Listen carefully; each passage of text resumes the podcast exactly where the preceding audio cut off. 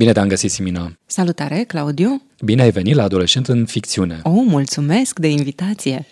Oare ce ficțiune citau adolescenții în trecut?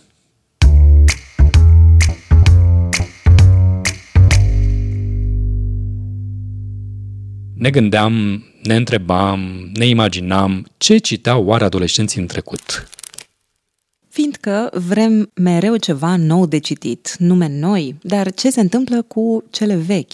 Mai ales dacă ești adolescent în prezent și te trezești pus față în față cu o scriere îndepărtată în timp și spațiu. Pe de altă parte, ne uităm la ce bestselleruri existau pe la noi și în alte epoci și ce ne spun acele cărți despre o întreagă generație. Și, nu în ultimul rând, despre anii de liceu. Și te crezi legendar Prometeu. Ce facem? E despre legendele Olimpului episodul ăsta? Ai răbdare, Simina, că îți spun imediat ce-l prezentăm pe interlocutorul nostru. Dragoș Irmescu. Am 14 ani, locuiesc în Iași și sunt la școala Varlam. Ne bucurăm să stăm de vorbă cu cineva din Iași. Cum este la Iași acum? Ce, cu ce te ocupi în afară de școală pe acolo? Acum ai un sorit, e frumos și în afară de școală îmi place să citesc, să joc basket și să cânt la tobe. Și vecinii ce spun? Nu, că le avem, avem un fel de subsol, dar e mai mare și l-am pus acolo ca să nu se audă. Aha, deci nu ți-a bătut nimeni la ușă până acum. Da, da, da. I-am propus lui Dragoș să citească Cismigiu and Company, de Grigore Băjenaru, o carte de succes în rândul tinerilor, dacă e să ne luăm după multele ei reeditări, încă din 1942, anul primei publicări. Este un roman din care aflăm viața și pățanile elevilor din liceul Gheorghe Lazar din București, cel situat lângă ispititorul Parc Cismigiu. Povestitorul și protagonistul cărții este Grigore Băjenaru însuși, nostalgic, cu mult umor și reflexii despre maturizare, prietenie, valori și îndrumători. Dar l-am rugat și pe Drago să ne spună despre ce ar spune că e vorba în carte. Păi că e vorba despre un băiat, fiul unui director, care merge la școala, școala Lazar, care este pentru ei lor se pare că e cea mai faină școală și povestește în carte tot felul de aventuri prin care au trecut și tot felul de aventuri interesante și cum și-au, s-au ajutat unii pe alții colegii. Cum ți s-a părut uh, cartea? La început nu m-a captivat de tot, chiar de la început, dar după chiar a început să-mi placă. Am văzut cum era, că chiar e diferită școala de atunci de cum e acum și am văzut că erau multe diferențe. Și ce nu te-a prins la început? Ce, ce, care a fost elementul ăla care te-a ținut un pic uh, Că, departe? nu știu, era despre școală, era nu știu, în general citesc, dacă citesc cărți de acțiune sau fantasy, nu citesc așa... Ți-ai zis iară școală, aoleu. Da. Îți place să citești uh, fantasy și aventură? Da. E foarte diferită de ce citești tu de obicei? Nu e neapărat foarte diferită, adică și aici să zicem că practic trece prin tot felul de aventuri. Dar acolo sunt cumva aventuri mai ireale, să zicem. Astea sunt aventuri care pot să se întâmple și ție din cartea asta. Te-ai gândit dacă ai avea o baghetă magică în timpul unei ore, ce face cu ea? Te face nevăzut? Probabil mi-aș pune ceva, note mari. Sunt, într-adevăr, aventuri obișnuite, care se pot întâmpla oricui și acum, însă într-o lume puțin mai neobișnuită, cea din trecut. Cu ajutorul lui Dragoș și al cărții lui Băjenaru am pornit un ierbar, un insectar, cum să-i spunem, Claudiu? Poți să construiești tu rapid un cuvânt din cunoștințele tale de greacă? Așa, așa, rapid? Uh, mm, nu știu, paleotecă, să-i zicem. Da, sau eu aș putea să-i spun un uh, pe atunci acum. Asemănări și deosebiri în viața de liceu. Bravo, Simena, văd că te descurci și fără cunoștințe de greacă. Pe atunci, în interbelicul românesc, liceul începea de fapt în clasa 5-a. Se denumea clasa 1 de liceu, clasa 5 Da, de asta nu înțelegeam eu de ce erau clasele astea și cea liceu. Eram confuz. Ți s-a părut ciudat că era o școală doar pentru băieți? Nu, nu mi s-a părut foarte ciudat. Adică probabil e diferit, da? Dar cum ți s-ar părea dacă ai fi într-un liceu doar de, doar de băieți? Probabil ar fi mai multă gălăgie și mai mult haos. Din atmosfera de atunci, pe lângă diferențe, ai găsit și asemănări cu ce se întâmplă acum la școală la tine? Da, pe la fel profesor nu sunt prea îndrăgiți de elevi. Asta ar fi o asemănare. Mai e că toți elevii, chiar dacă nu să zicem neapărat cei mai apropiați prieteni, se ajută între ei. Ar mai fi că fac tot felul de năzbâtii, trec prin tot felul de chestii. Mai sunt, mai e cu, la fel, stresul cu testele, cu tezele, cu ascultările. În carte, unii profesori par uh, destul de severi. Cum mai compara cu profesorii de, de astăzi, profesorii tăi? Păi, la fel, majoritatea sunt destul de severi, dar mai sunt și unii mai relaxați. Când zici relaxați, ce, ce înțelegi prin asta? Ce vă dau voie să faceți? Sau... Adică, de exemplu, nu ne ascultă așa de des, ne dau teste mai rar, facem activități mai, de exemplu, facem jocuri la oră, sunt mai relaxați. Și care metodă funcționează mai bine ca să faceți treaba bună? Probabil aia mai relaxată, ca aia severă, n-ai, ești și stresat. Cum uh, simți tu că uh, ai crescut dintre a cincea între a opta, așa, fiindcă acolo în, în carte autorul mai, se mai oprește din când în când și mai spune că simte că nu mai, nu mai e la fel de emotiv, că sunt mai îndrăzneți, că fac altfel de năzbâtii sau altfel de, au altfel de relații cu profesorii. La tine, de când ai început gimnaziu, ce schimbări ai zice că s-au petrecut? Au fost mai multe schimbări, adică, de exemplu, și legat de școală, de materii și de asta au devenit mai greu și mai stresant, cu mai multe teste, mai multe ascultări și copiii sunt schimbați, adică se fac alte activități față de care le făceai în 1-4. Și ce faci ca să te relaxezi? Încerc să știu materia ca să n-am de ce să fiu stresat. oh, wow! Credeam că ai, nu știu, recurgi la o activitate alternativă, nu știu, sport, tobe, dai mai, mai cu putere în ele. Da, sunt activități pe lângă. Da, adică și ele mă ajută, dar na, cam în timp ce le fac, după trece. Adăugăm în pe atunci și acumul nostru și perspectiva unei lăzăriste. Nu puteam să nu avem și un lăzărist, nu? Este vorba de Irina Borțoi, traducătoare și absolventă a liceului Gheorghe Lazar în promoția 2009. Privind în urmă, Irina resimte altfel acum anii și viața de atunci. Cu toți am auzit de Cismigivet Company de când am intrat la liceu și am fost încurajați să o citim, cu toate că n-am studiat-o în mod deosebit la ora de română. Mai degrabă discutam despre asta la dirigenție sau la festivitatea de începere a anului școlar, dar e o carte pe care eu și mulți dintre colegii mei am citit-o și e fascinant să vezi că rivalitățile dintre licee uh, existau și pe vremea aceea. Mândria de lăzărist, la care se face referire în carte și mai nou spiritul lăzărist, cum îi spunem acum, uh, sunt lucruri cu care creștem fiecare dintre noi pe durata anilor de școală și pe măsură ce trece timpul și aș zice mai ales după ce terminăm liceul, ne dăm seama ce înseamnă de fapt. Uh, pentru mine, mândria de a fi lăzărist se leagă de faptul că bazele puse în liceu, atât la nivel educațional cât și la nivel uman, datorită tuturor profesorilor deosebiți pe care i-am avut, m-au ajutat în cele din urmă să devin omul care sunt acum. Mi-au format niște principii de viață, aș putea spune, uh, niște valori și niște convingeri care sunt sigură că vor rămâne cu mine multă vreme. Spiritul lăzărist înseamnă și că ajung să cunoști un om realizat, un om profesionist în adevăratul sens al cuvântului și din vorbă în vorbă să afli că a terminat și el Lazarul. Dacă pot să-mi permit să dau câteva exemple, aș aminti de Dinu Lipati, uh, Gabriel Liceanu, Tudor Vianu, Liviu Ciulei. Deși nu studiază la Lazar, și Dragoș trebuie să știe câte ceva despre mândrie sau rivalități între liceele din Iași, dar și despre chiuluri, așa că l-am descusut în continuare, cum ne e felul de. Ne spunea autorul că și el și colegii lui sunt foarte mândri că merg la liceul Lazar, care era foarte vestit uh, și socotit printre cele mai bune licee. Erau mândri și de uniforme, de uniformă, de culorile liceului. La voi, cum e?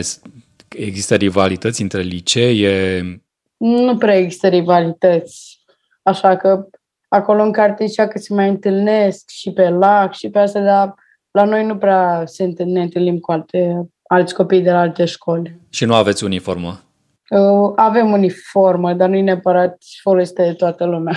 Spuneai că mergeau, mergeau pe lac, fiindcă Liceul Lazar din București este chiar uh, la granița, la marginea parcului Cismigiu, un parc uh, destul de mare, fiind atât de aproape parcul, puteau să mai chiulească de la școală acolo. Unde se chiulește la tine în școală?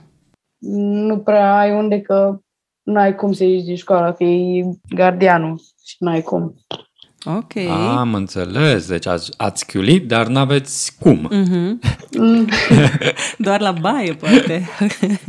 da, dacă mai e, pur și simplu lipsești de la ori de tot în școală stai. Și s-a, s-a întâmplat, știi, cazuri? S-au mai întâmplat uneori, da, la materii de astea, muzică, pictură. A, la asta ușoară am zice, a? Da, nu la astea mate, română, la astea nu.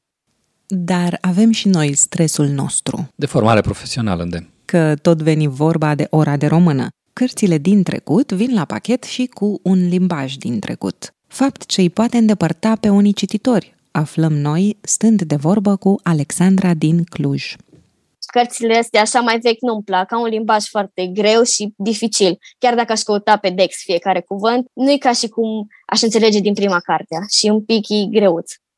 Puși în alertă, am testat și limbajul romanului din discuția noastră. E o carte scrisă de mult, ți s-a părut cumva asta în limbajul cărții, în felul de exprimare? Ți s-a părut dificil sau n-ai recunoscut cuvinte? Nu prea au fost cazul. Mai erau unii termeni din alte limbi, din alte limbi mai și-au, dar rar și erau expresii. A, cam cum se întâmplă și în ziua de azi, adică cu engleza. Timpul ne va confirma dar numai dacă adolescenții de acum se apucă să scrie și ei un roman cu amintirile de liceu.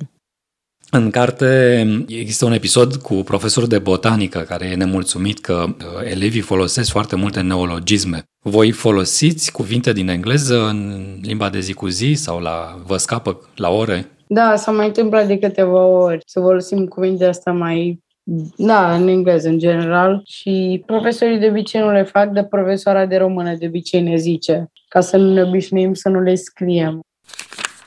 Dacă ascultați niște adolescenți vorbind între ei, fără să-și dea seama, veți vedea că ei au limbajul lor codificat, au uh, prescurtări, este aproape, cum să spun, uh, sunt termeni care sunt luați, niște barbarisme care sunt luate din engleză, așa neasimilate, adică trăim cam uh, ce, uh, ce se întâmpla în Moldova lui Alexandric. De-aia Coana Chirița încă este șcată cu mare succes. Dacă Coana Chirița uh, vorbea într-o limbă, într-o păsărească de amestecată greco-francezo-moldovenească, Tinerii din ziua de azi vorbesc într-un, într-un argou anglo-saxon român ne explică interlocutorul nostru cu care am avut plăcerea să stăm de vorbă la Muzeul Național al Literaturii Române, partenerii noștri la Adolescent în Ficțiune.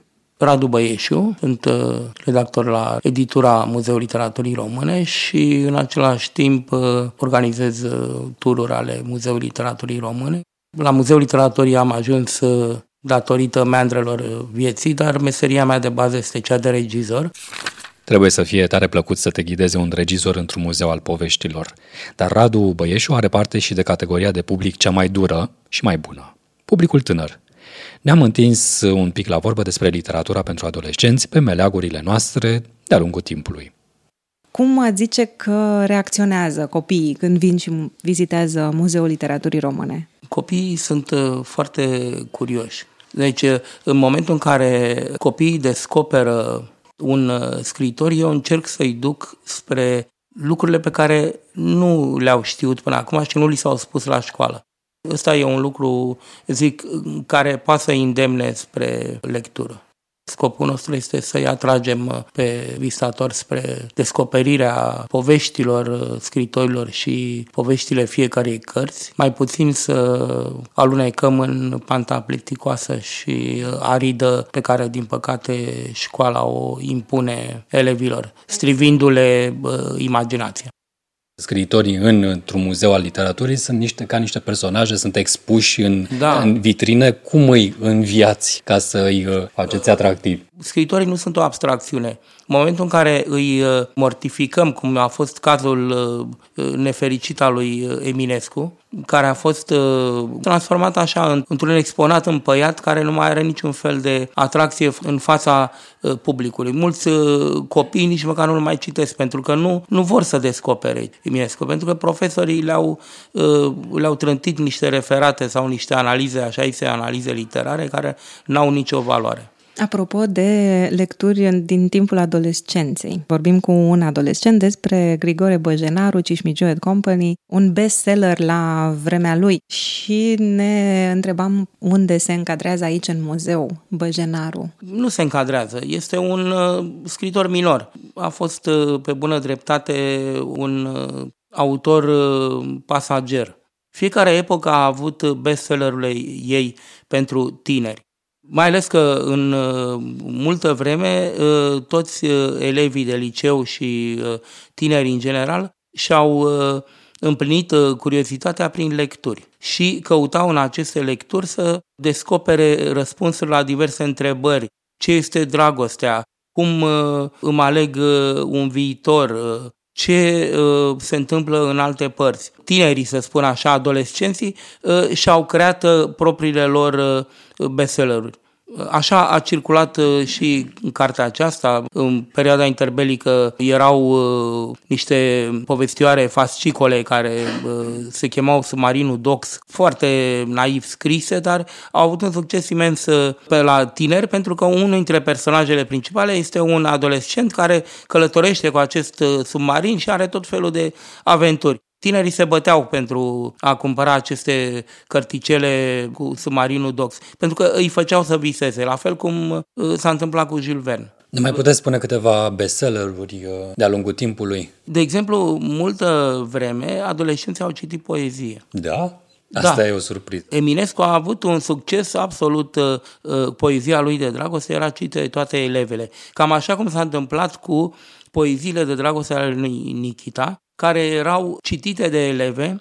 Eu am fost la un dat acum foarte mulți ani invitat uh, undeva în provincie și am luat cu mine vreo 100 de exemplare unei cărticele de poezii de dragoste, Leoaică tânără iubirea, scoasă de editura noastră. Am avut o întâlnire într-un liceu în care fetele pur și simplu s-au bătut pe exemplarele alea, le-au smuls din, uh, din mâinile mele cum să spun, o carte extrem de interesantă este, este romanul adolescentului miop, al lui uh, Mircea Eliade, în care își descrie trăirile din timpul adolescenței. Și mult mai interesant îi descrie și pe colegii lui. Dacă ne ducem mai aproape, vedem că în perioada comunistă un imens succes l-au avut uh, cărțile lui Constantin Chiriță. Era ciclul Cireșarii. Ideea era furată după un uh, scritor sovietic, unul Gaidar, care a scris o carte se chema Timur și băieții lui. Toți tinerii anilor 70 uh, au citit cărțile lui cu Cireșarii, pentru că nu aveau altceva toată lumea, absolut toți uh, uh, adolescenții din lume, simt nevoia de a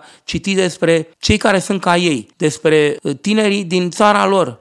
La fel și Radu Tudoran, care uh, scrie un roman superb, uh, Toate pânzele sus, el chiar avea intenția să călătorească și construia singur o barcă. Până la urmă, autoritățile comuniste nu l-au lăsat să plece nicăieri. Așa că a plecat uh, în imaginație și uh, acel roman, la fel, care uh, îi plimbă prin locuri exotice pe, pe toți cititorii, au fost lucruri care i-au marcat pe tinerii epocii respective.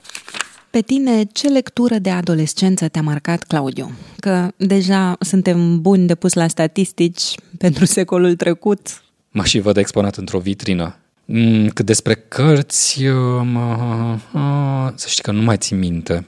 Chiar așa de bătrân fi? Să sărim peste acest răspuns. Uh, eu una, pentru că tot m-ai întrebat, recunosc că nu opuneam rezistență lecturilor școlare, mi se părea ceva normal și chiar plăcut să le citesc. Acum gata cu analiza literară, cu stresul temelor și ora de română. Să trecem și la distracții de liceu.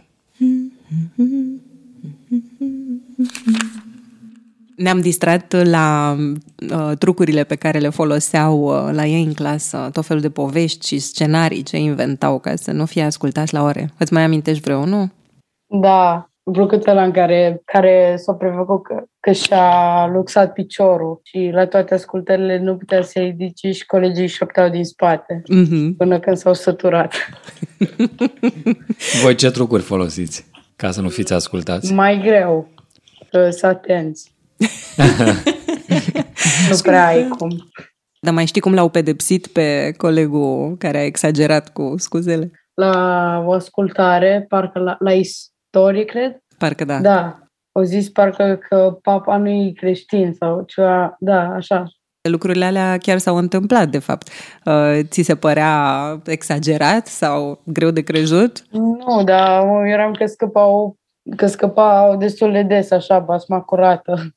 Voiam să te mai întrebăm dacă mai știi episodul, uh, apropo de, de pozne, când au plecat în excursie la Curtea de Argeș. Trebuiau să meargă cu profesorul de istorie. Toată lumea îl plăcea și li se părea, chiar dacă era o leacă sever, îl plăcea că putea să vorbească și toată ziua și tot nu se plictiseau. Numai că a fost prins în ceva și n-a mai putut să vină și a trebuit să meargă cu alt profesor, care ei creau că e de istorie, dar până la urmă nici măcar nu era de istorie. Și în timpul nopții, câțiva colegi s-au gândit să că e frumos afară și să meargă în oraș și până la urmă i-au convins pe restul și au mers.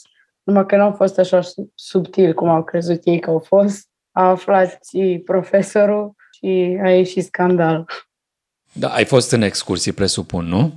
Da, da, da. Și nicio năzbâtie pe acolo?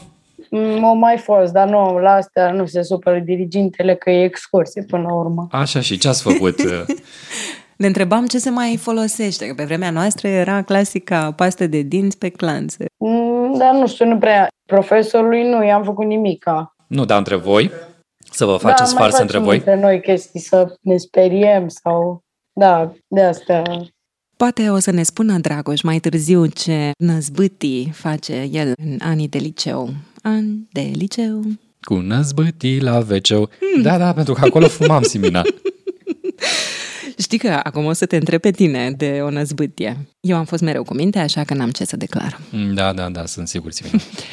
Păi, mi-aduc aminte că am chiulit în timpul unei ore de fizică, dar eram tocmai în sala de clasă, adică într-o debara cu hărți de geografie prăfuite.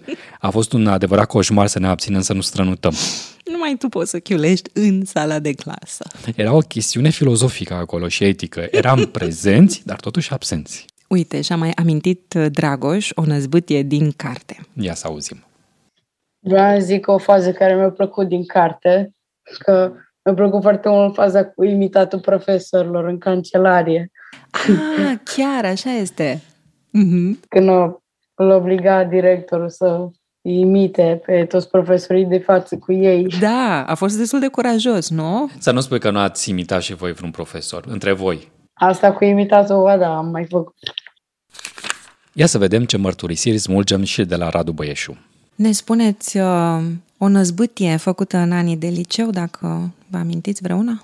Așa mi-aduc aminte de o întâmplare că se anunțase vizita lui Ion Dodu Bălan, care era ministrul uh, învățământului la vremea respectivă și profesoara de română, o femeie foarte deșteaptă de altfel, mi-a cerut să mă prezint la așa e cenacul și să citesc o poezie. Zic, ce poezie? Zice, trebuie să, să, să fi scris o poezie. M-am dus acasă, după care am luat uh, colecția de revista Secolul 20, am găsit o poezie a lui Pablo Neruda care mi s-a părut mie convenabilă, mi-am scris-o, mi-am copiat-o cu creionul pe o foaie de hârtie și când a venit uh, ministrul, mi-am citit și o poezie și am zis, zic, uite, am scris și eu o poezie, foarte bună, foarte interesantă, la mea mângâia pe cap, bravo, zice, să știi că e, mă rog, așa, zice, așa mai adolescentină, dar zice, poate cu timpul, zice, o să, o să faci.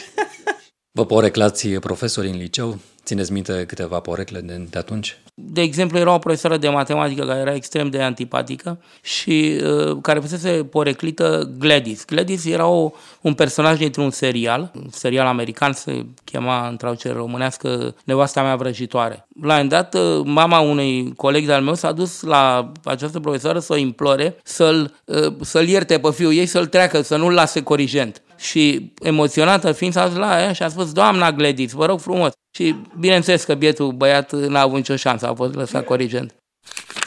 Nu putem să nu ne minunăm ce mică e lumea și ce eroi de romane suntem cu toții.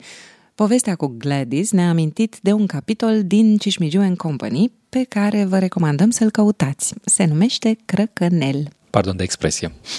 și desigur, încheiem seria de confesiuni cu contribuția Irinei, lăzărista. Pe vremea mea aveam deja câțiva profesori cu porecle parcă din vremuri memoriale. Uh, intrai în clasa noua și știai deja uh, de la colegii mai mari cine e Optinova, cine e Cruella sau Einstein. Uh, iar la matematică, de exemplu, aveam caietele pline la spate de perlele domnului profesor Toader, care ne-a fost foarte drag și care glumea mereu cu noi. Sunteți în formă de cozonac, e preferata mea. Ne-o spunea după testele la care nu ne dădeam silința și luam note mai mici, noi fiind o clasă de filologie. Sau uh, unul dintre băieți să șteargă tabla, noi având, bineînțeles, un singur băiat în clasă. Sunt remarci pe care cred că o să le țin minte toată viața. Deci, Cismigiu and Company ar putea avea mai multe volume, pentru fiecare generație câte unul. Numai voință și putință să existe. Dar cât o lăsăm pe Irina să se gândească dacă i-ar plăcea să scrie o continuare, i-am întrebat și pe alți adolescenți ai secolului nostru, ca să spunem așa, despre cum văd literatura scrisă de demult. Să-l auzim pe Rami, din Hunedoara. Dacă ai avea de ales între cărți uh, contemporane, de autor contemporan și cărți clasice, ce ai alege? Autorii mei preferați sunt unul vechi, Dostoevski, și unul nou, Murakami. Dar cred că aș alege mai degrabă contemporanii, strict pentru că îmi place foarte mult să descoper câte un autor dintre ăsta necunoscut și, nu știu, să mă dea pe spate, să, uh-huh. să rămân cu el în minte și mi se pare că e mult mai ușor să o faci la contemporani. Ștefania din Târgu Jiu a avut curajul să ne spună și să ne și argumenteze de ce nu i-a plăcut cartea de care am discutat azi. Ai citit uh, Cismigiu and Company de Băjenaru? Am citit, de fapt, primele pagini și m-am plictisit. Adică am citit primele pagini uh, și, spre deosebire de alte cărți, de, nu știu, de Harry Potter, spre exemplu, de Serafina, de aceste cărți, mi s-a părut foarte plictisitoare, așa, moleșitoare. Subiectul mi s-a părut interesant tot, dar stilul autorului era relaxant într-un fel, dar uh, parcă n-avea acel uh, zvâc. Horia din Bistrița e gata să-i dea o șansă literaturii din trecut, dar cu anumite limite. Înțeleg că clasicii sunt clasici și trebuie citit și trebuie să, să măcar odată să citești ceva de la Shakespeare sau și de la român ceva trebuie să citești, da? Uh, pur și simplu e prea, prea obositor pentru mine să înțeleg, să, să încerc să mă pun în destea period piece-uri. Dar în același timp poate există o carte scrisă care să-mi placă în stilul ăla. A, chiar Jules Verne, de exemplu? Nu, nu pot citi Jules Verne, îmi pare rău. Adică dacă stau și mă concentrez, cu siguranță aș putea, dar așa din plăcere să vreau să citesc Jules Verne, n-am încercat și nici nu cred că să fac curând. Le mulțumim Ștefaniei, lui Horia și lui Rami pentru răspunsuri. Revenim la Iași acum, la Dragoș, fiindcă nici el nu a scăpat de rubrica Mărturisiri și recomandări. Există activități legate de lectură în școala voastră? Mai avem, de exemplu, proiecte sau ne mai arată la română, dar nu prea niciodată să vizităm sau nu am avut ocazia. Ce ne recomand să citim? Percy Jackson și Olimpieni. Cu cine preferi să discuți lucruri serioase? Cu prieteni sau cu cineva din familie? Mm, da, depinde ce lucruri serioase. De obicei cu prieteni. Spune-ne o melodie, o trupă, un artist care îți place. Nu știu, să zicem, mai ascult mai multe de la Metallica. Citești în alte limbi? Uh, da, am în engleză, dacă că sunt multe cărți care vreau să le citesc, numai că nu sunt traduse în română, așa că le citesc în engleză. Și dacă ar fi să alegi între română și engleză, ce ai, ce ai preferat? Dacă sunt amândoi dacă sunt versiunile amândouă, da. disponibile. Depinde, pentru că, de exemplu, poate să fie o carte care în engleză, să zicem că în engleză sunt unele cuvinte care le înțeleg o leacă mai greu, numai că în română înțeleg totul, numai că nu e chiar la fel, pentru că nu e fix ce a scris autorul e traducerea și e la că diferit. Și îmi place să văd cum așa originalul. Cine îți cumpără cărțile? Tu sau părinții? Păi, de obicei, eu mă duc online dacă vreau să-mi iau o carte. De de obicei pe Cărturești, acolo le găsesc mereu și vin și rapid și eu pur și simplu le adaug în coș și o rog pe mama sau pe tata să comande. Te ghidezi după noutăți sau știi deja, cauți uh, un titlu anume? Da, mai văd, nu știu, prin diferite surse sau mai zic prieteni sau colegi, citesc o leacă despre ele, văd dacă mi se pare interesante. Părinții îți recomandă cărți? Da, mai recomand, dar cărți de astea mai mult științifice cumva, adică nu Nu sunt cu poveste? Da, exact. Cauți cărți speciale etichetate Young Adult? Mm, nu prea. Cât de importantă e coperta în alegerea cărții? Dacă văd o copertă faină, mă duc spre ea și citesc să văd despre cei. Când văd o copertă care nu mi se pare așa interesantă, nu prea mă atrage să mă duc să văd despre cei. Coperta asta de la cartea asta nu e cea mai frumoasă. Adică e frumoasă, dar în sensul că nu, nu dacă ar fi pentru mine, nu m-ar atrage să mă duc să o citesc. Vă mulțumim, Dragoș Rimescu, Radu Băieșu și Irina Borțoi, pentru că ați stat de vorbă cu noi. Mulțumiri și vouă că ne-ați ascultat. Vă invităm oricând să ascultați și episoadele noastre de demult, dacă tot veni vorba. Cine știe ce limbaj aveam și noi pe atunci. Crezi că s-a cengiuit de la o zi la alta limba Simina? An de liceu. Pe site-ul nostru vă așteaptă și textul lui Dragoș, inspirat de Cismigiu and Company, o ficțiune palpitantă, nu ratați. Tot acolo vi prezentăm mai pendelete pe invitații noștri. Ne auzim peste două săptămâni la următoarea temă din Adolescent în ficțiune, repovestirile. Iată echipa proiectului din prezent. Aceiași Simina Popa, și Claudius Fieschi Lăudat, gazdele dumneavoastră, Paula Varga, responsabilă de promovare și comunicare, Adina Popescu, coordonatorul textelor scrise de adolescenți Tudorița Șoldănescu, manager de proiect. și Andrei Nechifor, editor de sunet. Vă mulțumim că ne-ați ascultat. Adolescent în ficțiune este un proiect cofinanțat de Administrația Fondului Cultural Național, realizat în parteneriat cu librăriile Cărturești, Institutul Polonez din București și Muzeul Național al Literaturii Române.